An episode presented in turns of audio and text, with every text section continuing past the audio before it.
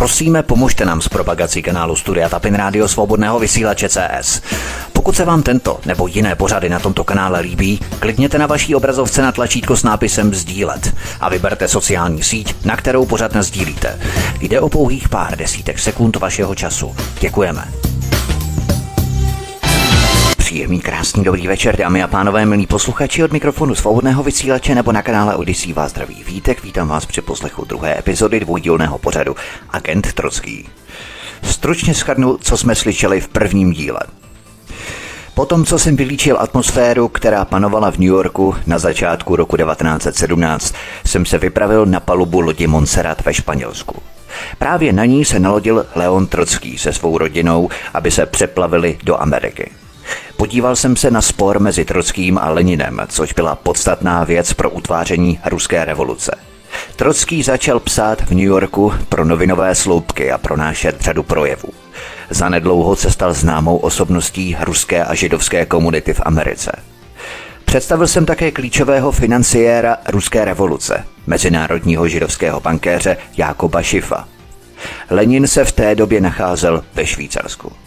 Tak to je tak trochu takové shrnutí, stručné, krátké shrnutí bleskové, o čem jsme si povídali v minulém díle, abychom se tak nějak napojili na další kapitoly. Pojďme na první kapitolu dnešního pořadu. V Rusku přituhuje. Březen 1917. Když Trocký pracoval v Novém světě, Novém miru, pravidelně se také zdržoval v nedaleké kavárně Monopole na druhé Avenue, oblíbeném podniku umělců a spisovatelů. Tady byly šachové a karetní stolky rozeseté mezi hloučky mužů debatujících o knihách a politice. O volných večerech se občas připojil k Bucharinovi v newyorské knihovně Public Library. Napětí mezi Washingtonem a Berlínem narůstalo od chvíle, kdy Německo obnovilo neomezenou ponorkovou válku a prezident Wilson s ním přerušil diplomatické styky. Wilson poté, co viděl, že německé ponorky nadále potápějí spojenecké a neutrální lodě, nakonec 26. února vyhlásil novou politiku nazvanou ozbrojená neutralita. V jejím rámci požádal americký kongres o zmocnění vyzbrojit americké obchodní lodě, aby se mohly bránit na volném moři. Na kapitolu se 16 pacifistických senátorů rozhodlo Wilsonův návrh zákona o ozbrojených lodích obstruovat v poslední snaze zastavit blížící se válku. Wilson nakonec tento zákon protlačil. Válka teď byla jen otázkou času. Jediným zbývajícím důvodem k váhání na americké straně byla hluboká nechuť veřejnosti k ruskému carovi a v menší míře k aroganci Anglie – 8. března 1917 se v Petrohradě v Rusku vzdáleném 8000 kilometrů začal odvíjet řetězec událostí. Ty měly zcela změnit běh dějin Trockého, Ruska i celého světa. Vypukly potravinové nepokoje, což samo o sobě nebylo nic nového. Hladomor, nedostatek způsobený válkou a zima – Car Mikuláš II. ze svého vojenského velitelství v Mogilevu, asi 400 kilometrů západně od Moskvy, nařídil ruským vojákům, aby protesty potlačili. Car také vydal dva úkazy, neboli carské dekrety. Z nich jeden okamžitě pozastavil činnost Ruské dumy a druhý pozastavil činnost své vlastní carské rady. Jinak panovalo podivné ticho. Evropské metropole zjistili, že z Moskvy a Petrohradu přestaly přicházet běžné zprávy a telegramy. Do západních bank začaly přicházet velké zásilky ruského zlata, včetně některých pašovaných pod anonymními účty. Šířily se zvěsti, že byla přerušená železniční doprava. Jinak nic. Trvalo celý týden až do pozdního čtvrtka 16. března, než se projevil plný dopad a než se zprávy dostaly do západní Evropy a přes Atlantik. Udeřilo to jako blesk z čistého nebe. Velká ruská revoluce. Čaroděj Nikolaj abdikuje. Stálo na titulní straně New York America následujícího rána a to tak velkým písmem, že titulek pokrýval polovinu stránky. Car abdikuje a prchá, ministři uvěznění a v Rusku vládne Duma. Tisíc mrtvých v pouliční bitce v Petrohradě. Opakoval New York Call. Bezprostřední reakce západu se zdály být téměř ve skrze pozitivní. V té době v březnu 1917 Leon Trocký a jeho manželka Natálie Sedová neviděli svou vlast už více než deset let. Bylo na čase vrátit se domů, pokud jim to mocní dovolí. Zpráva došla Trockému pozdě ve čtvrtek 15. března v Novém Miru. Toho odpoledne, když spolu s Bucharinem a ostatními dokončovali vydání na příští ráno, začaly zvonit telefony. Slyšeli vzrušené klepání na dveře nebo posly doručující telegramy. Zvěsti zněly neuvěřitelně. Chaos v Petrohradě, ministři uvěznění. Z ulice se ozývaly vzrušené výkřiky. V rozsáhlých newyorských přistěhovaleckých čtvrtích propukaly oslavy. Harlem, Bronx, Brooklyn a zejména Lower East Side. Spontánní průvody, rundy nápojů, písně a tance se šířily se zprávou jako požár. Uvnitř stísněné sklepní kanceláře museli Trocký, Bucharin, Čudnovský a Weinstein, všichni veteráni z carských věznic a sibirských vyhnanství, jásat radostí. Stejně jako novináři na celém světě museli roztrhat titulní stránku Nového miru, kterou měli připravenou na příští ráno a udělat novou. Obrovské cyrilice měly pokrýt horní třetinu. Revoluce v Rusku. Během výpadků zpráv propukly v Petrohradě potravinové nepokoje, které začaly o týden dřív. Pouliční davy se do druhého dne rozrostly téměř na 200 tisíc lidí, kteří začali útočit na vládní budovy a zapálili ministerstvo spravedlnosti. Policie a demonstranti si v ulicích vyměňovali střelbu. Policie střílela na demonstranty z kulometních hnízd umístěných na střechách. Stovky lidí byly zabity. Nakonec se vzbouřili příslušníci 30 tisícové petrohradské posádky a obrátili se proti svým velitelům. Brzy se vojáci a demonstranti potulovali ulicemi společně a oslovovali se soudruhu. Začali zatýkat ministry a vtrhli do elegantního taurického paláce, kde zasedala Duma v naději, že spojí své síly – v nastalém chaosu se Duma, kterou car osobně před několika dny pozastavil, rozhodla prosadit svou. Skupina poslanců Dumy vyhlásila republiku a do nejvyšších funkcí dosadila své vlastní vůdce. Současně se k životu protlačil sovět dělnických poslanců. Jakási reinkarnace Trockého Petrohradského sovětu z roku 1905. Zabral si vlastní prostory v Taurickém paláci a prohlásil, že mluví nezávisle za lid. Kromě vůdců stováren a dělnických domů bylo jejich členy několik místních menševiků a dokonce i několik bolševiků. V době vrcholící krize se dva vůdci Dumy, Aleksandr Gučkov a Vasilij Šulgin, vydali přes hranice a našli cara Mikuláše II. v jeho carském železničním vagonu ve Pskově u estonských hranic. Zde ho konfrontovali. Mikuláš, kterému hrozilo svržení, nabídl, že se vzdá trůnu ve prospěch svého třináctiletého syna careviče Alexeje Nikolajeviče. Rychle ale couvl po tom, co mu synovi lékaři vysvětlili, že mladý Alexej, hemofilik, může na následky námahy zemřít. Mikuláš potom souhlasil s abdikací ve prospěch svého mladšího bratra, velkoknížete Michaela Alexandroviče. Ani to se ale nepodařilo. Velkokníže Michael, který nabídku vyslechl, odmítl převzít moc bez mandátu od lidu. Jednoduše v obavě, že by mohl být zabitý nebo svržený. A tak 300 let vlády Romanovců v Rusku náhle skončilo. V jejím důsledku se moc náhle přesunula do rukou nové křehké struktury ad hoc výboru umírněných a liberálních poslanců Dumy, který si říkal prozatímní vláda – Jednou z prvních reakcí Trockého bylo, že se v kanceláři Nového miru, Nového světa, chopil telefonu a zavolal do svého bytu v Bronxu. Telefon zvedla Natálie. Když o tom Trocký a Natálie mluvili, netrvalo dlouho a dospěli k rozhodnutí. Tisíce ruských imigrantů a jejich rodin, kteří se dozvěděli tuto zprávu, zvažovali té noci stejnou otázku – Deset týdnů v New Yorku poskytlo Trockému a Natálii čas na odpočinek, pohodlí, navázání přátelství a zapojení se do místních záležitostí. Jejich nové kořeny ale těžko mohly zastínit celoživotní závazek. Trocký psal o revoluci v Rusku, mluvil o ní, plánoval ji, předvídal ji a povzbuzoval k ní po většinu 20 let. Byla to jeho vášeň. Kromě toho, jakmile by Amerika vstoupila do světové války, zásahy proti radikálům, jako byl on, by ho v New Yorku mohli snadno dostat do vězení, stejně jako v Evropě. Pokud by do Ruska konečně přišla revoluce, on i ona by tam museli být. Toužili jsme odjet první lodí, vzpomínal Trocký. Jásot zdaleka přesahoval americké socialisty a přistěhovalce a zdaleka se netýkal jen New Yorku. K oslavám se připojil Londýn, Paříž i Washington. Nová ruská prozatímní vláda se v jednom ze svých prvních kroků zavázala pokračovat v boji Ruska proti Německu ve světové válce. To byla zpráva, která potěšila britské a francouzské představitele, kteří se dlouho rozčilovali nad vojenskými neúspěchy carského Ruska. V soukromí obvinovali cara z neschopnosti a jeho dvůr považovali za prolezlý německými špiony. Na finančních trzích stoupla hodnota ruských rublů. Dokonce i konzervativní pravoslavní duchovní se zdáli být se změnou spokojení.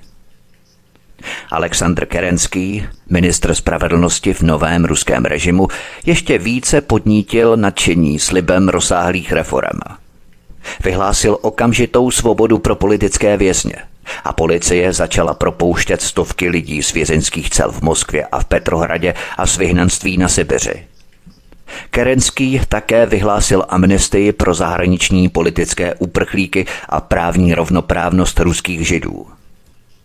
Na tento poslední bod rychle zareagoval Jakob Schiff, šéf New Yorkského bankovního domu Coom Loeb. Právě on využil svého jmění k protestům proti násilnému antisemitismu v Rusku a to dokonce do té míry, že zablokoval válečné půjčky a financoval proticarskou propagandu. Jákob Schiff zaslal naléhavý telegram do Evening Post, ve kterém chválil novou vládu a přislíbil jí finanční podporu. Po sejmutí okovů z velkého národa, psal Jákob Šiv, se Rusko zanedlouho finančně zařadí mezi nejoblíbenější národy na peněžních trzích světa. Konec citace. Inu, žid, bankéř, jak se patří. Peníze až na prvním místě. K Jakobu Šichovi se podrobně dostanu na konci tohoto cyklu, nebo respektive tohoto druhého dílu, protože právě on tvoří klíčovou zákulisní osobu ruské revoluce. Dobrý pocit se dostal až k prezidentu Woodrowu Wilsonovi do Bílého domu. Wilson to viděl tak, že svržení cara odstranilo ze světové scény strašlivého diktátora. Carovo svržení také odstranilo hlavní překážku pro to, co se stalo Wilsonovým vlastním největším polehlavem, a to, jak konečně zapojit Ameriku do evropské války. Celý ten měsíc německé ponorky potápěly jednu americkou loď za druhou. Nyní, když byl car odstraněný a nový režim sliboval svobodu, mohl Wilson ve válce otevřeně stát na straně Británie a Francie, aniž by se musel s ruským carem spojovat. Znamenalo to bojovat za nové svobodné Rusko, což by mohl přijmout každý. Bílý dům udělil nové ruské prozatímní vládě formální diplomatické uznání do týdne. Američané zprávám z Petrohradu tleskali a revoluci považovali za strhující úspěch a velký krok pro lidstvo. To jsou taková tajemství historie. Američané prostě podporovali revoluci v Rusku, dělnickou revoluci v Rusku. Američané, tedy rusové i mezinárodní židé, kteří v zákulisí tahali za nitky, jako byl Jakob Šiv, tak nenáviděli cara, že i ti největší kapitalisté na světě podporovali ruskou bolševickou revoluci. Koho by to někdy napadlo, že? Leon Trocký a jeho přátelé také oslavovali, ale trochu z jiného důvodu. Pro ně revoluce v Rusku neznamenala žádné vítězství. Místo toho zůstala neúplná, předehrou k něčemu jinému, úvodní scénou většího dramatu – pro Trockého představovala tato krásná revoluce životní šanci dosáhnout socialismu v Rusku a možná i v celé Evropě. Zatím ale byla unesená. Pro Trockého to byla jen prozatímní vláda. Kapitalistická, militaristická, royalistická. Nic moc, co by se mu líbilo. A pak tu byla druhá strana příběhu. Petrohradská revoluce uvedla do pohybu mocné síly. Chaos znamenal příležitost. Jen o chodbu dál od prozatímní vlády ve stejném Taurickém paláci seděl nový Petrohradský sovět. A právě ten Trocký nazval pravou tváří lidu a už pozvedal protestní hlas proti liberálnímu pokusu o ukradení revoluce. S odchodem cara a svobodou ve vzduchu snělo Rusko jako změněné přívětivé místo. Nostalgie stesk po ztracených domovech a rozdělených rodinách. Šance vybudovat si nový život v idealistické svobodné zemi přitahovaly mnoho imigrantů, kterým se stýskalo po domově. Na každém schromáždění se předávaly klobouky, aby se vybrali peníze pro ruské imigranty, kteří se chtěli vrátit. Jedna nová skupina, která se říkala Výkonný ruský výbor, vyhlásila plán vybrat 2 miliony dolarů na zaplacení průjezdu až třemstům tisícům exilantů. Sbírky se ujal i další malý ruskojazyčný list v New Yorku Ruskové slovo. Cestu zpět nakonec absolvovalo téměř 10 tisíc lidí. Trocký si ale během schromáždění mohl všimnout neznámé tváře. Muže s knídkem a plešatou hlavou, který se bavil rusky s ostatními, očima skenoval místnost, všímal si tváří a zachycoval jména. Kazimir Pajlnis. Přišel proto, že měl práci – Pracoval pro organizaci v New Yorku, která se o tyto radikální revoluční oslavy náhle velmi zajímala. Americké úřady si toho možná ještě nevšimly, ale Pionisův zaměstnavatel, šéf britské kontradozvědky MI1C na Whitehallu 44, ano. William George Adam Weissman, který řídil britskou spravodajskou operaci v New Yorku, nemohl mít ze zpráv z Washingtonu i z Ruska větší radost.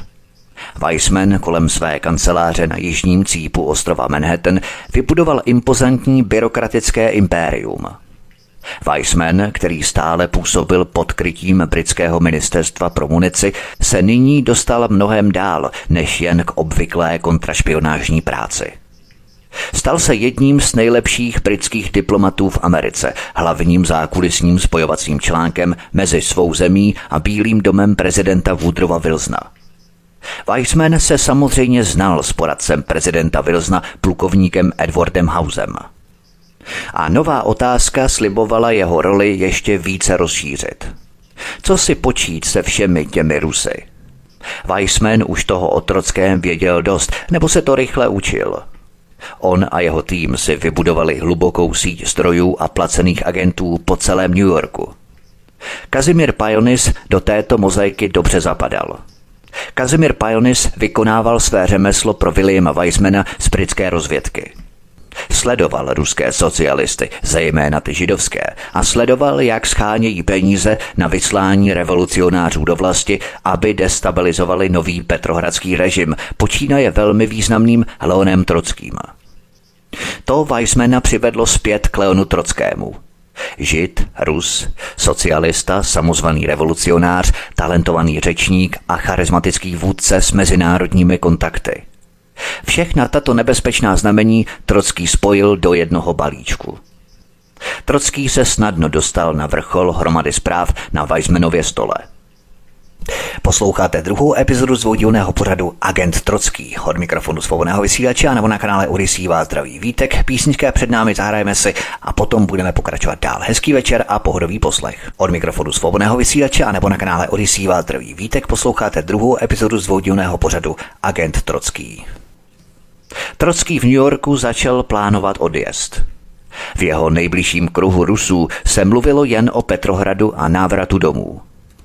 Jen ve štábu Nového Miru jich pět začal plánovat cestu. Trocký, Bucharin, Čudnovský a dva externí spolupracovníci. Rusko vyhlásilo amnestii pro politické uprchlíky, takže by mu mělo vydat pas. Stačilo zajít na konzulát, vejít do hlavních dveří a požádat o něj. Alespoň tomu slíbili. Pasy nakonec dorazily. Překonali první překážku. Další zastávkou bylo zakoupení lístků na parník. I ty sehnali. Britský agent William Wiseman slyšel všechno o trockého náštěvě na ruském konzulátu. Noc předtím, než Trockého loď odplouvala do Ruska, uspořádali mu newyorští socialisté obrovský večírek na rozloučenou. Více než 800 lidí se tísnilo na slavnostním večírku v Harlem River Casino na 127. ulici. Na gala večer Trockého přišli všichni v dobré náladě. Ten večer v New Yorku pršelo, ale uvnitř sálu hrála kapela sentimentální hudbu, lidé zpívali a páry tančili. Na stěnách visely rudé prapory. Muži popíjeli kořálku a objímali se se starými přáteli a plácali se po ramenou. Jak bylo pro podobné akce v těch dnech obvyklé, předali si klobouk a vybrali téměř 300 dolarů v příspěvcích pro Trockého, aby je odvezl do Ruska na podporu revoluce. V davu se objevily levicové celebrity, ale nikdo nepřitahoval větší pozornost než Emma Goldmanová, nejslavnější americká anarchistka. Emma Goldmanová proslula díky svým častým přednáškám o kontrole porodnosti a volné lásce. Hovořil jsem o ní obšírně ve trojdílném pořadu Depopulace planety. Při pohledu na dav toho večera musel Trocký cítit uspokojení, když viděl, čeho dosáhl během svého sotva desetitýdenního pobytu v Americe. Trocký si vybudoval velké a nadšené osobní přívržence.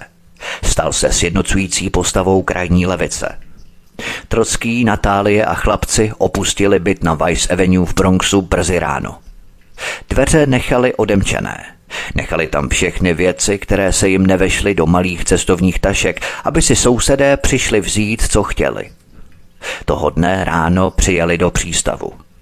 Lidé mávali rudými transparenty a házeli květinové kytice – když Trocký dorazil na molo, byl vyzdvižený na ramenou svých obdivovatelů na vrchol obrovské balící bedny. Se svou rozářenou tváří a šťastným úsměvem se naposledy rozloučil. Kolem desáté hodiny dopoledne Trocký, Natálie a chlapci naposledy opustili své přátele a vystoupili po lávce na hlavní palubu. Parník byl dlouhý 500 metrů a měl dva velké komíny v barvách společnosti Norwegian America Line. Trocký jim naposledy zamával na rozloučenou, než vystoupil z deště. O několik minut později se loď odlepila od břehu a remorkéry ji navedli do přístavu k soše svobody. Lidé na palubě viděli, jak se rozeklané panorama budov na Brooklynu a Manhattanu vzdaluje do dálky pod ocelově šedou oblohou. Čas plynul tak rychle, že Trocký sotva stačil zpracovat své myšlenky. Prožil něco mimořádného, ale ještě to nedokázal verbalizovat. Prozatím na palubě parníku mohl jen těžko hledat slova. Odjížděl jsem do Evropy s pocitem člověka, který teprve nahlédl do slévárny, v níž se bude kovat osud člověka, napsal Trocký. Jedinou útěchou mi byla myšlenka, že se možná vrátím. Trocký v té chvíli netušil, že New York nebo alespoň pár lidí na jižním cípu Manhattanu s ním ještě neskončil. Jenže Trocký byl v halifaxském přístavu kanadského Nového Skotska zatčený a vyvedený z paluby na pevninu. Loď odplula bez něj. Přikázala to britská rozvědka. Britové prostě nechtěli, aby byla svržená prozatímní vláda, která podporovala Francii a Británii ve válce proti Německu. Hrozilo totiž, že Rusko vycouvá ze světové války a Británie a Francie zůstanou proti Německu samotné. A proto Britové nechtěli, aby se svrhla tato pro ně příznivá ruská prozatímní vláda. V Halifaxu přístavní policie okamžitě oddělila Trockého od Natálie a chlapců a předala ho kanadské armádě. První noc v zajetí umístili Trockého a ostatní ruské zajatce do nedaleké pevnosti Fort George, jak místní obyvatelé říkali citadele, hvězdicovité pevnosti, která stála na kopci nad Halifaxem. Potom byl Trocký uvězněný v kanadském pracovním táboře. Byl prý nebezpečný pro současnou ruskou vládu. Jenže Natálie s dětmi zůstala mezi tím v Halifaxu. Zpráva o zatčení Trockého dorazila do New Yorku za týden, 9. dubna 1917. Nikdo v New Yorku neměl o Trockého zatčení ani ponětí. Všichni si mysleli, že už dávno dorazil do Ruska a připojil se k revoluci. Dopis o jeho zatčení se rozletěl Amerikou. Zpráva se také dostala i do Ruska. Z trockého zatčení se rychle stala senzace, která vyvolala protesty i projevy. Menševici, kteří Trockého stále považovali za svého, požadovali jeho propuštění a obvinovali Británii z podvodu. Britský velvyslanec Petrohradě, Sir George Buchanan, se cítil proti britskými nálady natolik ohrožený, že si stěžoval prozatímní vládě. Útoky vedené proti nám v tisku nabraly tak vážné obrátky, psal, že dokonce ohrožovaly životy některých britských továrníků. Konec citace. V porevolučním Rusku už neplatila stará pravidla. Přišel nový katalyzátor, který ještě více zamíchal kartami. Byl jím nejvýznamnější bolševický vůdce ze všech. Vladimír Ilič Lenin. Pojďme na další kapitolu. Lenin ve Švýcarsku. Jak se proplížet do Ruska. Vladimír Ilič Lenin, vůdce bolševiků, který uvízl ve Švýcarsku, se také zoufale chtěl dostat domů. Cítil se ucpaný jako vláhvy, psala o něm v těch dnech jeho žena Krupská. Lenin byl bez sebe, přešlapoval a mumlal. Je to ohromující, takové překvapení. Začal psát dopisy dlouholetým přátelům. Konečně revoluce, ale jak jí mohl vést ze Švýcarska? Nějak se musel dostat do Ruska, ale jak? Dostat se ze Švýcarska do Ruska se zdálo téměř nemožné. Lenin viděl problém, kdykoliv se podíval na mapu. Švýcarsko nemělo žádné námořní přístavy, nemělo hranice s Ruskem a mezi nimi zuřila světová válka. Cesta do Ruska znamenala zvolit jednu ze tří tras. A každá byla problematická. Leninova touha dostat se domů ho dohnala k úvahám o zoufalých krocích. V jednu chvíli navrhoval převléknout se za němého Švéda a proplížit se přes hranice – Uvažoval také o tom, že si pronajme letadlo, aby přeletěl Německo a zákopy na frontě, dokud mu někdo nevysvětlil, že letadla z roku 1917 nedoletí tak daleko, často havarují a mohou být snadno sestřelená. Jak dny plynuly a z Petrohradu pronikaly podrobnosti, Lenin se dozvěděl jména nových ministrů prozatímní vlády. A to jeho odhodlání jen utužilo.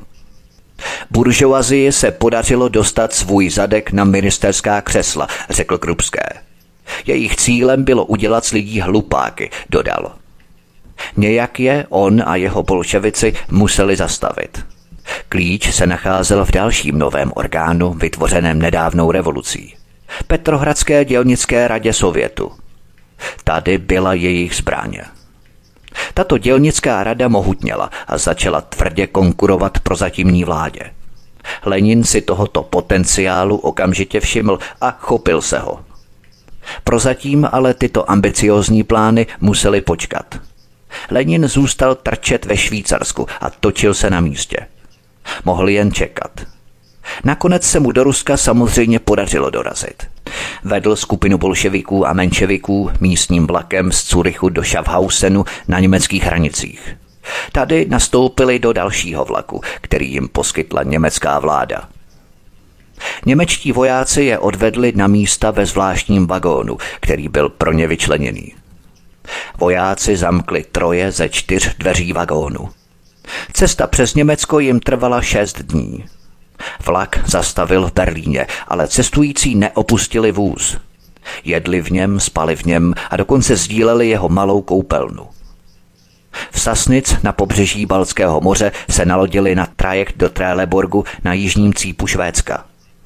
Odtud se Lenin dostal do Stockholmu, pak do Finska a 16. dubna dorazil do Petrohradu, kde ho přivítali ještě větší fanfáry a oslavy.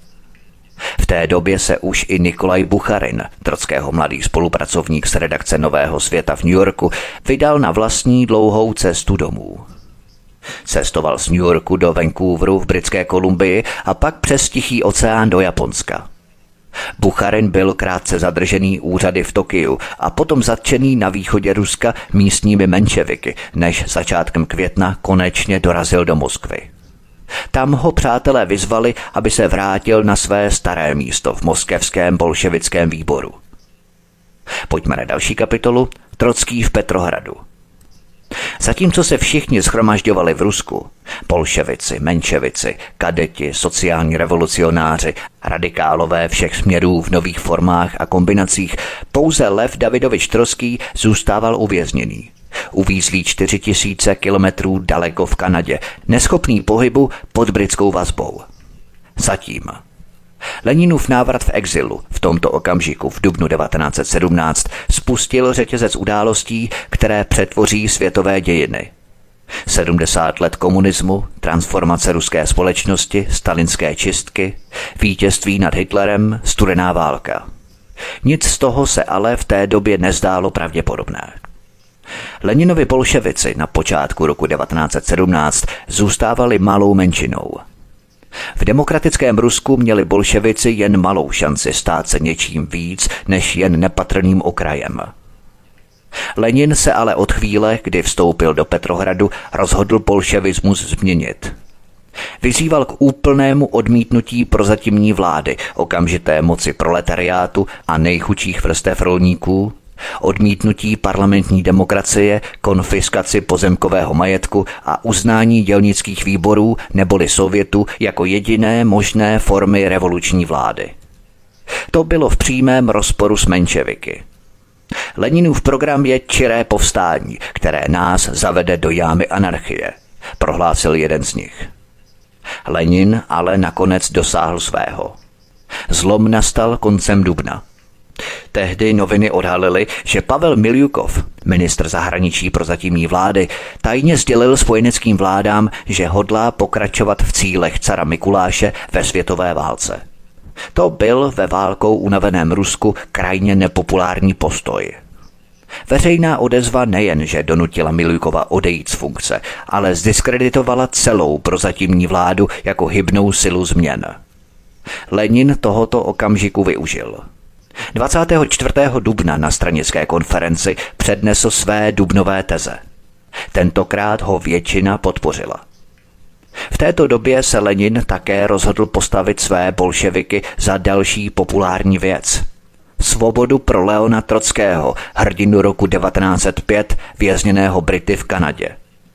Lenin neměl Trockého nijak zvlášť v lásce. Stále si s ním vyměňoval urážky a hádky táhnoucí se už tucet let. Lenin s Trockým spolupracoval, uznával jeho talent a zprávy, které o Trockém slyšel z New Yorku, zejména od přátel jako Alexandra Kolontajová, ho museli ovlivnit. Zlom nastal 21. dubna. Britská admiralita vydala nový rozkaz, že ruským socialistům má být umožněno pokračovat v cestě. Trvalo až do 3.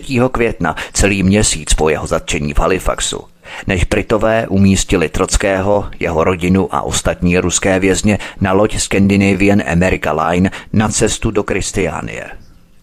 Kristiánie bylo hlavní město Norska, které bylo v roce 1924 přejmenované na Oslo. Trocký vzpomínal na plavbu jako nudnou a bezvýchodnou, jako by projížděl tunelem. Natálie vzpomínala, že do malé lodi nemilosrdně bušily vlny Atlantiku. Z Kristiánie trvalo další týden, než se vlakem dostali do Ruska. Nakonec ale unikli mimo dosah Británie, Kanady a Ameriky. Trocký se mohl vrátit domů a zapojit se do boje. Trocký dorazil do Petrohradu 17. května, sedm týdnů po odjezdu z New Yorku. Měsíc zajetí v Novém Skotsku mu sice zhatil jakoukoliv šanci vést průvod emigrantů zpět domů, ale jeho příjezdu dodal dramatický náboj. Kontroverze kolem jeho uvěznění pomohla Trockému získat zpět status celebrity uvnitř Ruska a povýšila jeho příjezd na veřejnou podívanou. Než dorazili na Petrohradské finské nádraží, schromáždilo se u vlaku tolik příznivců, že ho museli zvednout na ramena a vynést na ulici. Petrohrad, hlavní město Ruska od do Petra Velikého, se svými velkolepými paláci, kanály a vládními budovami se změnil. Petrohrad byl hlavním městem Ruska, které Lenin nazval nejsvobodnější ze všech válčících zemí světa. Koncerty, mítinky a pouliční schromáždění se mísily s městským ruchem. Na budovách visely transparenty. Tisíce mužů a žen nosili šarlatové stužky připnuté k zimním kabátům. Radikálové ucpávali ulice a vojáci s rudými prapory zpívali písně za pochodu a rušili vlaky. Ještě než si Trocký našel hotelový pokoj, vrhli ho přátelé do závratného víru setkávání a recepcí. Mezi prvními zastávkami ho vzali přes řeku Něvu do nejnovější politické meky města, do bývalého elitního dívčího internátu zvaného Smolný institut. Tato pamětihodnost, obklopená elegantními zahradami, se stala novým sídlem Petrohradského sovětu. Trocký vstoupil do sálu, kde toho dne zasedal výkonný výbor sovětu a ten ho přivítal potleskem. Poslanci výboru přerušili jednání a pronesli několik projevů. Po delší debatě se rozhodli Trockého do této rady Sovětu dosadit, ale pouze jako čestného člena bez hlasovacího práva. Zatím si bude muset své ostruhy vydobít znovu. Natálie a chlapci strávili první noc v Rusku v kijevské ubytovně, v jednom z mála petrohradských hotelů, kde byly ještě volné pokoje. Když pomineme politiku, byl to pro Trockého a Natálii návrat domů. Oba tu měli rodinu, příbuzné, které jejich synové nikdy nepoznali. Včetně Alexandry Lvovny Sokolovské, Trockého první a stále ještě legální manželky. Ta se jmenovala Bronštejnová a žila v Petrohradě se svými dvěma dcerami, Ninou a Zinou, které měla s Trockým na Sibiři během jejich společného vyhnanství před jeho útěkem v roce 1902. Nina a Zina vyrostly v teenagerky. Bylo jim 15 až 16 let. Trocký dal rodiny dohromady a setkání se zřejmě vydařilo. Trockého synové se svými nevlastními sestrami rychle zpřátelili. Rodiny spolu začaly trávit čas. Toho léta, kdy se Trocký zahrabal do politiky, trávili manželky a děti dovolenou jako skupina v nedalekém letovisku Terioky, nyní Zelenogorsk, u Finského zálivu. Pro Trockého muselo být po tolika letech strávených v zahraničí opětovné spatření vlastní země šokem. Rusko ve světové válce strašlivě utrpělo. A to v míře, kterou si cizinci sotva dokázali představit, takže jeho zaostalost a chudoba byly bolestně viditelné. Rusko mobilizovalo do boje 14 milionů mladých mužů, více než kterákoliv jiná země v Evropě. Teď jich 3 miliony leželi mrtví a další 4 miliony byli zranění. Válka zabila více než milion civilistů v důsledku nemocí, dislokace, podvýživy a křížové palby. Boje spustošili ruskou zemědělskou půdu a zničili stovky vesnic a měst. Následný chaos vytvořil miliony uprchlíků. Trocký si tuto dynamiku uvědomoval, i když žil daleko v Paříži a v New Yorku. Když v Petrohradě sledoval, jak se sovětští poslanci hádají a handrkují o ministerská portfolia a jak se prozatímní vláda ocitá v pasti válečného úsilí odsouzeného k zániku, viděl ve městě jen jednoho člověka, který zřejmě chápal situaci stejně jako on. Se stejnou netrpělivostí a cílevědomým oportunismem. Ano, byl to navrátivší se exilant jako on, sám jeho starý učitel a rival – Vladimír Lenin. Posloucháte druhou epizodu z vodilného pořadu Agent Trocký. Od mikrofonu svobodného vysílače a nebo na kanále Odisí vás zdraví vítek. Písnička před námi zahrajeme si a potom budeme pokračovat dál. Hezký večer a pohodový poslech. Od mikrofonu svobodného vysílače a nebo na kanále Odisí vás zdraví vítek. Posloucháte druhou epizodu z vodilného pořadu Agent Trocký. Pojďme na další kapitolu Trocký a Lenin, spojení dvou rivalů. Trocký a Lenin se začali pomalu zbližovat. V okamžiku, kdy Trocký vkročil do Petrohradu, Lenin vyslal emisara, aby ho přivítal a zeptal se na jeho plány. Trocký tuto přátelskou předehru poznal a odpověděl mu. Trockého mladší sestra Olga, kterou neviděl od dob před válkou, žila v Petrohradě.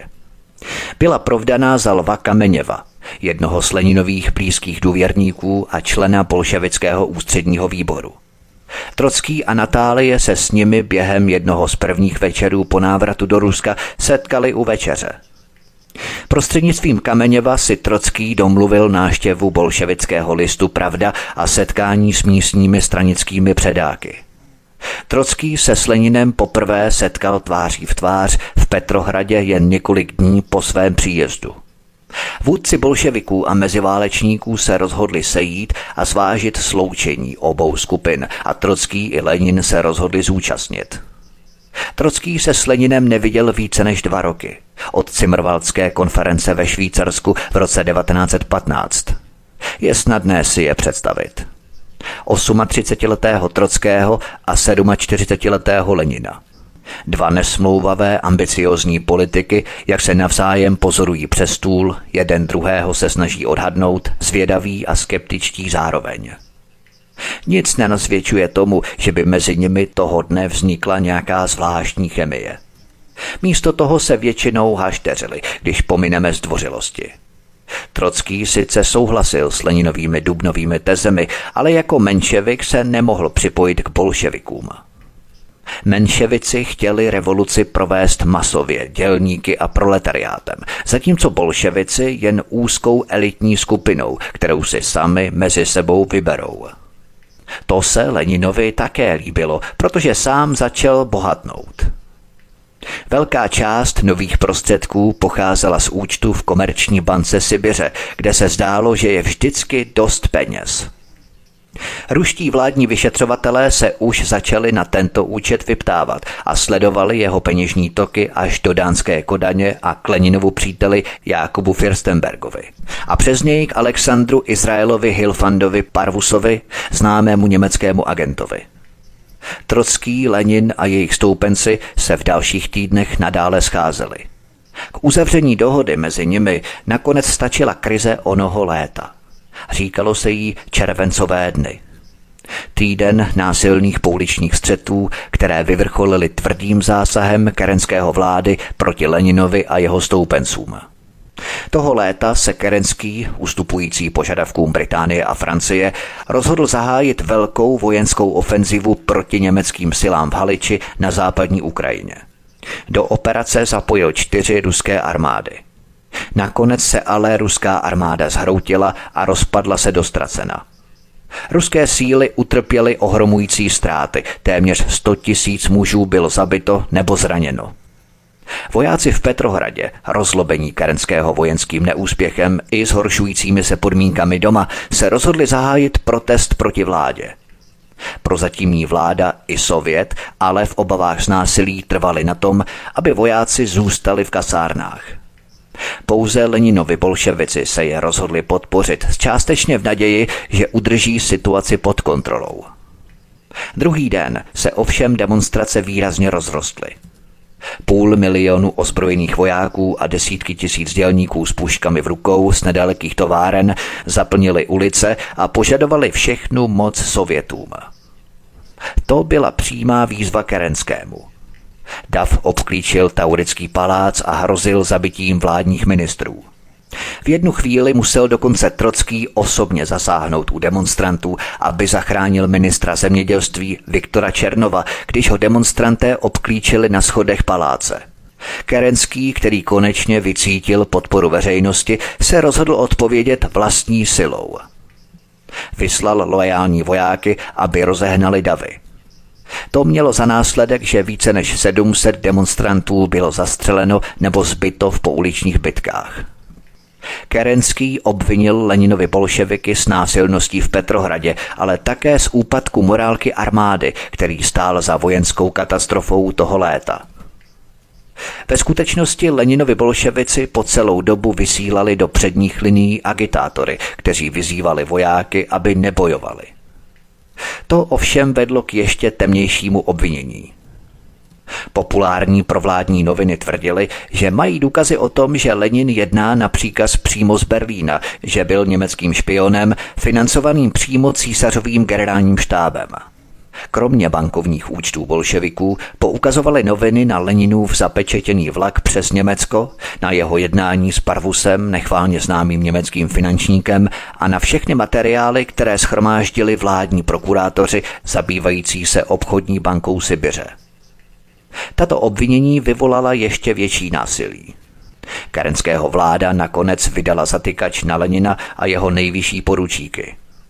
Lenin se odmítl sám zdát, místo toho se rozhodl odejít do ilegality a nakonec se dostal do Finska. Vybrali si tento okamžik, aby nás všechny postříleli, řekl Trockému krátce před odjezdem z města. Kerenský se ale rozhodl Trockého nezatknout, alespoň zatím ne. Trocký konec konců nepatřil do Leninova oficiálního okruhu. Technicky vzato se ještě nestal bolševikem a zůstal přísedícím členem sovětského výkonného výboru. Ochrana, kterou mu to poskytovalo, nebyla velká, ale Trocký se jí rozhodl využít, ať už trvala jakkoliv dlouho. Trocký se ovšem odmítl distancovat od Lenina. Poslal kerenského vládě veřejný dopis a v něm se přímo spojil s bolševiky. Ale tím se nezastavil. Trval na konfrontaci se svými obviněními. Přešel do Smolného institutu a vystoupil na pódiu v zasedání sovětského výboru.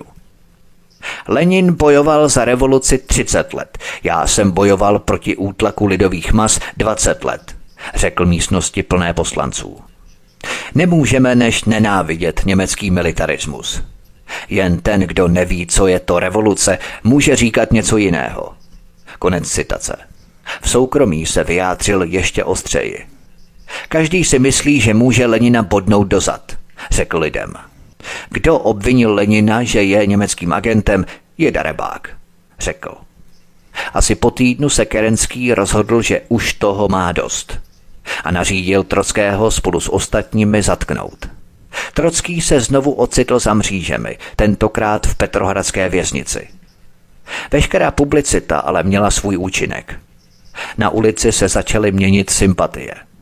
Trockého vlastní synové, Sergej Aljova, byli také zmatení. Co je to za revoluci, když tátu můžou nejdřív zavřít do koncentračního tábora a pak do vězení? Ptali se matky ráno, když do jejich bytu před svítáním vtrhlo komando policistů, aby zatklo jejich otce. Natálie toho léta přes den pracovala v odborech dřevařů, aby vydělala peníze pro rodinu. Držela chlapce mimo Petrohrad, aby je od těchto útoků izolovala a nakonec odvezla Sergeji Aljovu zpět do Petrohradu. Tam si chlapci zvykli jezdit tramvají do vězení a nosit otci koše s jídlem. Trockého hlasité protesty se dostaly k nejdůležitějšímu publiku. Začátkem srpna, kdy byli oba klíčoví vůdci nepřítomní, Lenin se skrýval ve Finsku a Trocký byl zavřený ve vězení, se jejich stoupenci rozhodli spojenectví spečetit. Oba tábory, jak Trockého, tak Leninovo, se spojili. Sjezd vedli Nikolaj Bucharin, Trockého spolupracovník, redaktor Nového miru z New Yorku a nyní šéf Moskevského sovětu a Josif Stalin. Na Stalinův návrh také odhlasovali, že jedinou ženou v bolševickém ústředním výboru bude Alexandra Kolontajová. Všichni teď byli bolševici, oddaní revoluci a to v plném rozsahu. Pojďme na další kapitolu Našlápnuto k poslednímu dějství revoluce.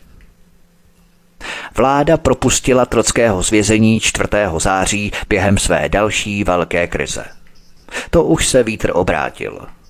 Trocký se vrátil do Smolného institutu a zjistil, že nedávno očernění bolševici nyní kontrolují většinu v sovětském výboru. Začátkem října Sovět zvolil Trockého svým předsedou. Potom mu svěřil řízení nově vytvořeného vojenského revolučního výboru. Lenin udržoval kontakt s úkrytu, nejprve ve Finsku a potom v bezpečných domech v okolí Petrohradu. Začátkem listopadu se Lenin ukázal, aby se zúčastnil klíčového zasedání bolševického ústředního výboru. Tady se hlasovalo o provedení vlastního státního převratu. Rozhodnutí padlo v poměru 10 ku dvěma hlasům, přičemž Kameněv a Zinověv byli proti. Dva z bolševiků hlasující pro spolu s Leninem a Trockým byli Josif Stalin a Alexandra Kolontajová. Když se Lenin 6. listopadu objevil v přestrojení ve Smolném institutu, bylo už všechno připravené. V té době byl Trocký v plném rozkvětu. Běhal od projevu k projevu a od schůze ke schůzi. Bolševická revoluce 7. listopadu 1917 byla z velké části nekrvavým převratem. Trocký a jeho vojenský revoluční výbor, operující ze svého velitelského centra ve Smolném institutu, řídili rudé gardy, organizující skupiny ozbrojených členů strany a sympatizující vojenské jednotky. K těm se počítali také námořníci z kronštatské námořní základny. Ti na něvě umístili bitevní křižník Aurora a tři torpédové čluny. Počínaje před úsvitem se zmocnili strategických objektů. Centrální pošty, mostů a železničních stanic. Dále státní banky, elektrocentrál, novinových redakcí, komunikačních a administrativních center a telefonních ústředen – to vyvrcholilo obsazením zimního paláce, honosného bývalého carského sídla, které se stalo oficiálním sídlem kerenského vlády. Palác se vstal dlouho po půlnoci. V Petrohradě při střetech zahynulo pouze šest lidí.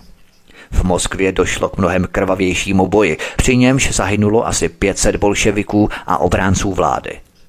Bolševici, kteří se chopili vlády, se přejmenovali na komunisty a začali upevňovat moc. Po kruté občanské válce trvalo tři roky, než se podařilo zemi plně ovládnout. Přesunuli hlavní město do Moskvy. Komunisté se v Rusku udrželi u moci 74 let. Lenin a Trocký se u moci udrželi jen krátce.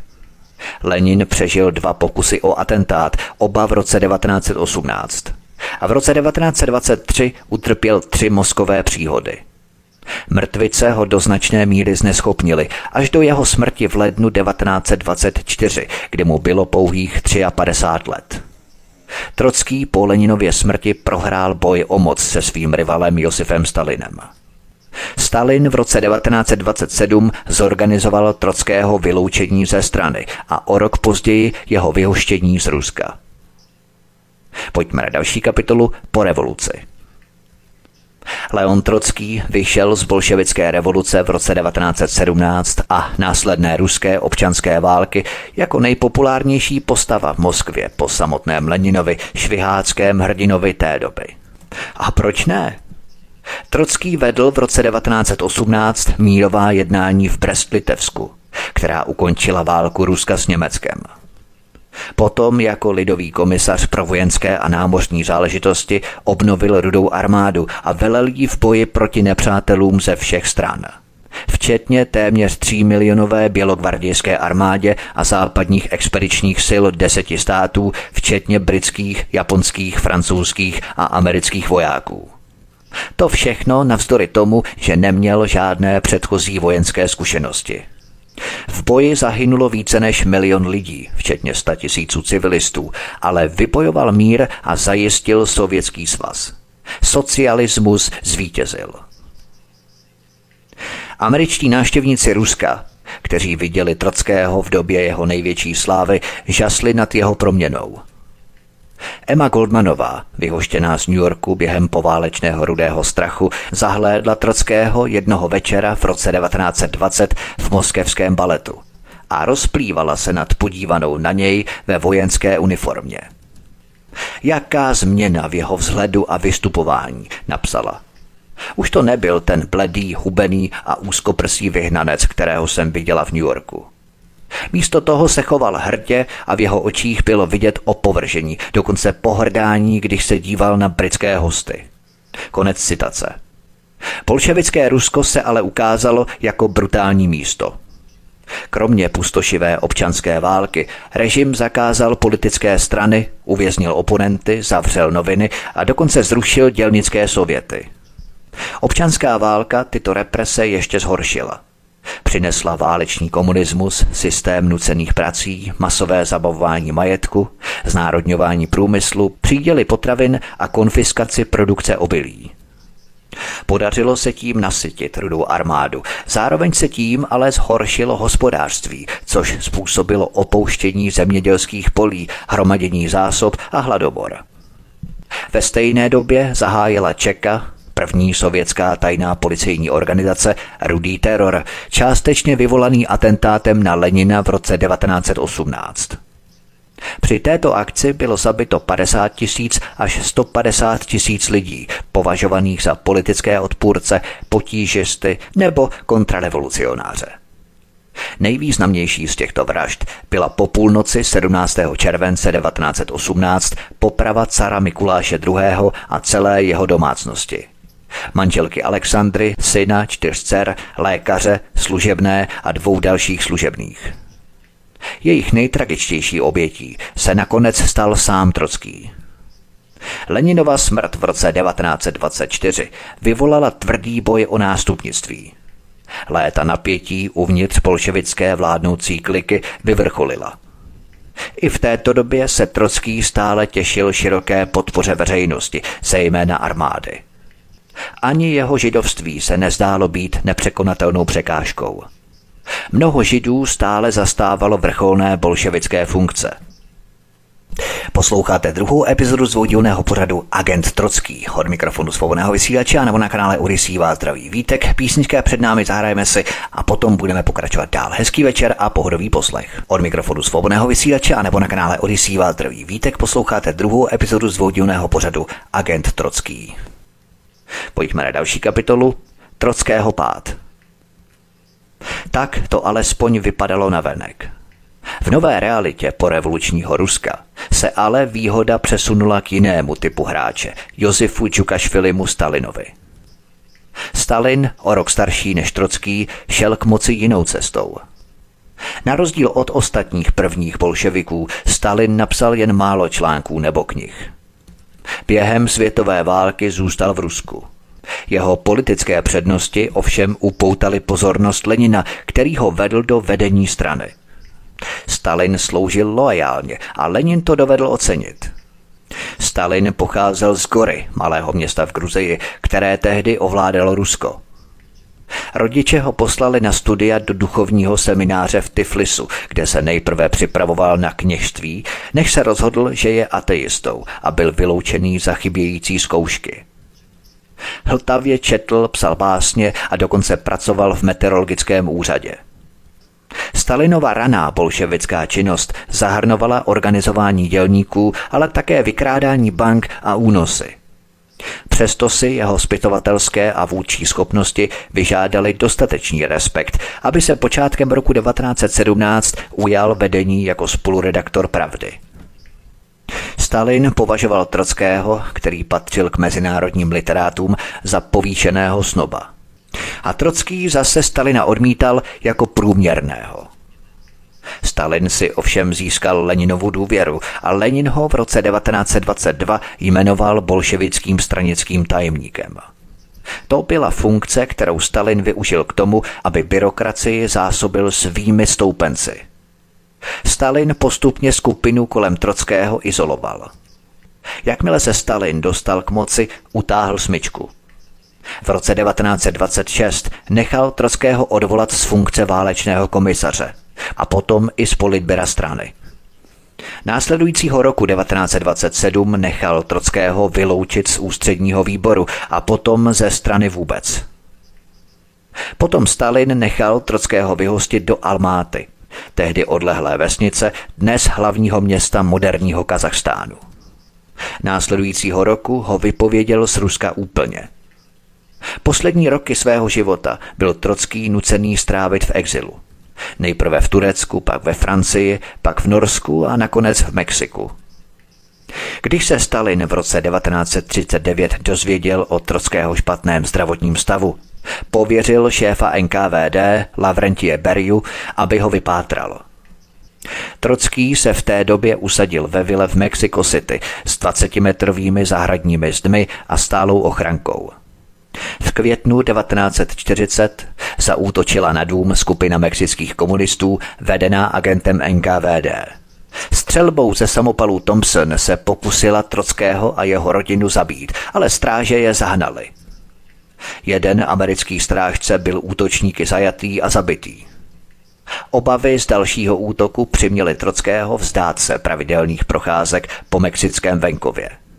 Stráže instalovaly neprůstřelné dveře a okna spolu s věžemi a nástrahami z osnatého drátu, které většinou financovali američtí příznivci. Když jsme opouštěli dům, jel vždycky v autě. Za ním nebo před ním jelo další auto s dalšími bodyguardy. Vzpomínal jeho vnuk Esteban, kterému bylo v té době 14 let a při předchozím útoku utrpěl střelné zranění nohy. Esteban si také vzpomínal na dědečkovu cvičební rutinu v těchto posledních týdnech. Starat se o králíky, které tam chovali a kteří byli snědení. A o slepice, které poskytovali čerstvá vejce. Trocký stále pokračoval ve svém rušném životě uvnitř komplexu. Psal dopisy po tuctech a setkával se s náštěvníky z celého světa. Nakonec 20. srpna 1940 vstoupil do vily agent NKVD Ramon Mercader, který se vydával za přítele a spisovatele. Když Trocký seděl ve své pracovně, Mercader ho zezadu napadl sekirou na led a zabil ho. Zpráva šokovala svět. Dostala se na titulní stránky novin a prohloubila obavy ze Stalinova dalekého dosahu. Po odstranění svých rivalů se Stalin stal nespochybnitelným dědicem bolševicko-komunistického systému, který vymysleli a vybojovali generace marxistů. Vládl téměř 30 let a předsedal sovětské komunistické straně až do své smrti v roce 1953. Pojďme na další kapitolu Američtí bolševici. Američané viděli celou tu věc ohledně bolševické revoluce jako zmatečnou. Neměli představu, co se přesně za oceánem odehrávalo. Ani to vědět nepotřebovali, měli svých starostí dost. Byli už dlouho také ve válce. Ovšem my si při celé této analýze musíme uvědomit, že to byl právě New York, který dodal celou řadu vedoucích bolševiků, nejen Trockého. Desítky nových nejvyšších představitelů oznámených v Petrohradě měly jména známá kavárnám na Dolním Manhattanu. Patřili k ním například Alexandra Kolontajová, lidová komisařka pro sociální péči a Nikolaj Bucharin, nový redaktor Pravdy. Grigory Čudnovský, kterého si v New Yorku pamatovali jako mladého ruského pobočníka Trockého, byl označený za jednoho z rudých gardistů, kteří vedli útok na zimní palác. Další přispěvatel Nového miru, V. Volodarský, se objevil jako nový petrohradský komisař pro tisk. Ředitelem sovětské státní mincovny se stal Alexandr Manson Milkin. Z New Yorku pocházeli sovětští šéfové městských samozpráv v Moskvě a v Kronštatu a klíčové továrny na pušky. Brzy bylo jasné, že většina lidí, kteří převzali mocenské otěže v Rusku, byli předtím v New Yorku. Jejich počet dosáhl stovek. Téměř všichni byli ruští imigranti, kteří se vrátili od března 1917. Navrátivší se radikálové díky svým širším zkušenostem získávají nad bolševiky mocenský náskok, napsal reportér New York Worldu přímo na místě. Konečné odhady počtu vracejících se Rusů z New Yorku se pohybovaly až kolem deseti tisíc. To z nich činilo největší zpětnou migraci v amerických dějinách. Závěr židovští bankéři a bolševická revoluce – v tomto celém dějiném rámci tvoří významný prvek karta židovských bankéřů. Židé ruským carem všeobecně opovrhovali. To nebyla překvapivá reakce na pronásledování po celé generace. Jedním z největších mýtů současných dějin je, že bolševická revoluce v Rusku byla lidovým povstáním utlačovaných mas proti nenáviděné carské vládnoucí třídě. Jak ale uslyšíme za chvíli, plánování, vedení a zejména financování pocházelo výhradně z venčí Ruska. V centru stál Jakob Schiff, 70-letý starší partner společnosti Kuhn Loeb Company na Wall Streetu. Jakob Schiff, nejviditelnější židovský finančník v New Yorku, otevřeně využíval svého bohatství k nátlaku na Rusko, aby změnilo svou antisemickou politiku. Tento příběh začíná válkou mezi Ruskem a Japonskem v roce 1904. Jakob Schiff schromáždil kapitál pro velké válečné půjčky Japonsku. Právě díky tomuto financování mohli Japonci zahájit ohromující útok proti Rusům u Port Arthuru a následující rok prakticky zdecimovat ruské loďstvo. V roce 1915 Jakob Schiff odmítl, aby se jeho banka podílela na amerických válečných půjčkách Británii nebo Francii, pokud se spojí s ruským carem. Toto, prosím pěkně, není žádná má teorie nebo domněnka. S podezřením na přímé spojení mezi Jakobem Schiffem a Leonem Trockým nepřišel nikdo menší než americká vláda, a její vojenská spravodajská služba MID. Jedna konkrétní zpráva MID z roku 1918, nazvaná Bolševismus a judaismus, je obzvláště peprná a důležitá. Napsal jí agent označený pouze jako zvláštní důvěrný zdroj. Podrobně v ní popisoval rozsáhlé spolčení, cituji. Židé už dosáhli formálního uznání židovského státu v Palestině a měli v úmyslu vytvořit židovskou, to je bolševickou republiku v Rusku a židovskou republiku v Německu a Rakousko-Uhersku. Konec citace. Zpráva MID obsahovala dlouhé seznamy židovských spiklenců, většinou bolševiků a bankéřů. V této zprávě MID se dále psalo, cituji. Na jaře 1917 začal Jákob Šiv financovat žida Trockého za účelem uskutečnění sociální revoluce v Rusku.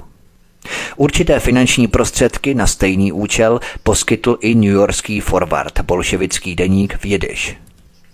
Ve stejné době ve Stockholmu financoval žid Max Warburg firmu Trocký and Company. To je židovská firma. Konec citace. Pak došlo k dalšímu úniku dokumentů. Ačkoliv byl tajný, američtí představitelé se o něj podělili s francouzskou a spojeneckou armádou a pronikl na veřejnost. Jedna verze se objevila 13. února 1925 v britském Guardianu. Pro korektnost je třeba doplnit, že Jakob Schiff se téměř jistě nikdy nesetkal s Leonem Trockým v New Yorku v roce 1917.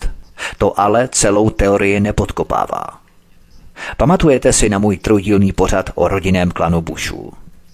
Tady jsem popisoval zpřízněné americké bankéře Harrymany. Ti se vedle obrovských kšeftování s německými nacisty také vrhli do obchodů s novou diktaturou Sovětského svazu. Američtí Harrimanové vedli malou vybranou skupinu spekulantů z Wall Streetu a britského impéria, kteří znovu nastartovali ruský ropný průmysl zničený bolševickou revolucí. Tito američtí Harrimanové také uzavřeli smlouvu na těžbu sovětského manganu, prvku nezbytného pro moderní výrobu ocely. Tyto koncese američtí Harrimanové dohodli přímo s Leonem Trockým a potom s Felixem Děržinským, zakladatelem MKVD. Pokračovali tak vlastně v tradici obchodníků se smrtí v první světové válce. Tehdy například společnost Remington Arms Percyho Rockefellera Dodávala kulomety a automatické pistole jak carskému Rusku, tak Británii i Americe během první světové války. To byl Percy Rockefeller, který kšeftoval se Sověty. Zamysleli jsme se už nad tím, proč jeho následovník David Rockefeller pořádal tajné schůzky s Michailem Gorbačovem v 80. letech, aniž by měl posvěcení vlád anebo diplomacie. Američtí bankéři Harrimanové kšeftovali se Sověty. Percy Rockefeller také kšeftoval se Sověty. David Rockefeller pořádal tajné setkání s Michálem Gorbačovem, díky kterému se rozpadl Sovětský svaz. Klasnost perestrojka. Jákob Šiv podporoval ruskou revoluci, a tedy i Trockého a Lenina na rozpad Ruska – Stále mějme na paměti ten leitmotiv, rozpad Ruska, chaos v Rusku, aby se mezinárodní bankéři a Wall Street dostali k pohádkovým nerostním přírodním zdrojům Ruska. To je ten základní motiv. Pohádkové přírodní zdroje. Nekonečný plyn, nekonečná ropa – Josef Stalin svým brutálním způsobem zmařil plány mezinárodních bankéřů, kteří chtěli držet ruské revolucionáře na nekonečných dluzích, stejně jako dnes téměř všechny státy na světě. Těmto mezinárodním bankéřům, kde nezanedbatelnou část tvořili židovští bankéři, rozpad Ruska prostě nevyšel. Stalin jim svou brutalitou překazil plány. Bolševici se nenechali vehnat do područí nekonečných dluhů mezinárodních bankéřů. Proto Rusko tak nenávidí. To byl rok 1918. Ovšem už zanedlouho začali američtí bankéři další pokus. Byl jim Ernst Hafstengel. Ernst Hafstengel se narodil v Bavorsku a potom v roce 1909 vystudoval Harvard. Celou první světovou válku Ernst Hafstengel strávil v klidu v Americe. Ernst Hafstengel měl už za první světové války významného právníka. Nebyl jim nikdo menší než státní tajemník bývalého amerického prezidenta Theodora Roosevelta. Hafstengel se po první světové válce vrátil do své německé vlasti. V roce 1922 se zpřátelil s tehdy neznámým Adolfem Hitlerem. Tento americký spravodajec Ernst Hafstengel poskytoval Hitlerovi skutečně neocenitelné služby. A nikoli ze sympatí, bylo to jeho zadání. Měl za úkol tohoto neotesaného kaprála, pozdějšího Führera, formovat a kultivovat ho. Hitler se učil chování ve slušné společnosti, získával potřebné způsoby. Vila Hafštenglových mu byla vždy otevřená. Hitler byl bezesporu nadaný mluvčí, ale tento dar bylo třeba rozvíjet a korigovat. Ernst Hafstengl dokázal posilovat sebedůvěru svého přítele Adolfa a víru v jeho schopnosti. Pozvedal jeho rétorický talent ještě výše, cituji. Pověděl jsem mu o efektivním využívání expresivních aforismů v americkém politickém životě. Vysvětlil jsem mu, jak se jejich dopad násobí pichlavými novinovými titulky, které myšlenkám přidávají na fonetickém neliterálním působení. Konec citace. Hitler do sebe všechno absorboval spolehlivě jako houba. V mnoha ohledech byl Hitler stále poddajný a přizpůsobivý, uvádí Hafstengel. Myšlenky, které Ernst Hafstengel pečlivě zaséval do hlavy začínajícímu Führerovi, otevřeně popisuje ve svých pamětech. Cituji. Přijde-li ještě nějaká další válka, nevyhnutelně ji vyhraje ten, na jeho straně bude Amerika. Jediná správná politika, která má budoucnost, to je přátelství se spojenými státy. Jestliže američané budou na straně nepřítele, jakoukoliv válku prostě prohrajete – Konec citace. Podle všeho byl Hafstengl americkým agentem rozvědky, který měl za úkol směřovat Hitlera tím správným směrem. Až bude dostatečně silný, napadnout sovětský svaz. V březnu 1937 Ernst Hafstengl náhle odjel zpět do Ameriky. Ukázalo se totiž, že Hafstengl měl v Americe dalšího dobrého přítele – spolužáka z ročníku na Harvardu, amerického prezidenta Franklina Delano Roosevelta. A za druhé světové války byl tento Hitlerův duchovní učitel, guru a poradce Ernst Hafstengel znovu angažovaný. Tentokrát se stal poradcem samotného amerického prezidenta Franklina Delano Roosevelta. A válka, pro kterou se vypiplali Adolfa Hitlera, začala. 22. červen 1941. Operace Barbarossa. Napoleonovi se to v roce 1812 nepodařilo. Utrpěl zdrcující porážku Rusy. Mezinárodní bankéři zkusili další plán na rozvrat Ruska. Američtí bolševici se stali dalším nástrojem pro pokus o demontáž Ruska v roce 1917. Nevnímejme to tak, že bankéři si dali nějaké dostaveníčko s Trockým a Sleninem a nabídli jim peníze. Jde o zákulisní intrikaření, financování a hlavně umetání cestiček. Myšlenka Trockého se prostě shodovala se zájmy těchto mezinárodních bankéřů a tak ji prostě zákulisně podpořili a zaplatili. Díky Leninovi a později Stalinovi to nevyšlo. A už v roce 1923 vyslali dalšího svého agenta, Ernsta Hafstengla, aby si vyšlechtili a vypiplali další nástroj v pokusu o demontáž Ruska. Tentokrát Adolfa Hitlera. Oni se nezakecají. Jeden plán v roce 1917 selhal a už za pět let začali pracovat na dalším plánu. To jsou další základní fakta, která bychom měli vstřebávat o ruské revoluci. Historie je jako šňůra. Jednotlivá fakta a střípky tvoří korálky, které si postupně na šňůru navlékáme. Tímto cyklem jsem se pokusil přidat dalších několik korálků na šňůru pochopení skutečných a autentických světových dějin. To by bylo všechno, milí posluchači, k druhé epizodě dvoudílného pořadu Agent Trocký. Já doufám, že jsme si společně objasnili spoustu informací. Pokud třeba máte i něco dále, nějaké další informace, komentáře, vaše názory, nebo co si myslíte, třeba rozšíření k tomu, budu rád, když cokoliv napíšete pod tento pořad na kanále Odyssey. Tady se prosím přihlašte kliknutím na tlačítko odebírat a také zvoneček, respektive zapnout notifikace. To je velmi důležité, protože jedno bez druhého nejde. To znamená nejenom stisknout tlačítko odebírat, ale také zvoneček, zapnout notifikace, protože to vás upozorní na další pořady, které na tomto kanále budu postupně vysílat v rámci svobodného vysílače studia Tapin Radio. Také prosím sdílejte tento pořad na sociální média, o to vás velmi prosím a žádám, jako pokaždé na Facebook a další sociální média, budu velmi rád, nebo třeba když budete rozposílávat přátelům tento pořad v rámci odkazů, napište tam třeba něco málo, pár vět, pár větiček, aby věděli, na co klikají, protože přece jenom samotný odkaz, tak na to se nikomu moc klikat nechce, protože neví, co tam všechno bude mít pod tím odkazem, ale Přece jenom ten nadpis není vše objímající, ale přece jenom, když napíšete něco k tomu, něco personalizovaného, tak ti lidé potom budou vědět, na co klikají a přece jenom více lidí na to klikne, více lidí se třeba poslechne, kdo je ochotný poslouchat a střebávat nějaké nové informace. A samozřejmě, jako tradičně v kanále Odyssey, svobodného vysílače Studia Tapin Radio, v popisu tohoto pořadu máte kapitoly opatřené časovými značkami, časovými razítky, takže se můžete klidně vrátit k inkriminované pasáži, která vás třeba zaujala, ke které se chcete vrátit a poslechnout si třeba znova, tak můžete tak učinit kliknutím právě na tu časovou značku, časové razítko konkrétní kapitoly.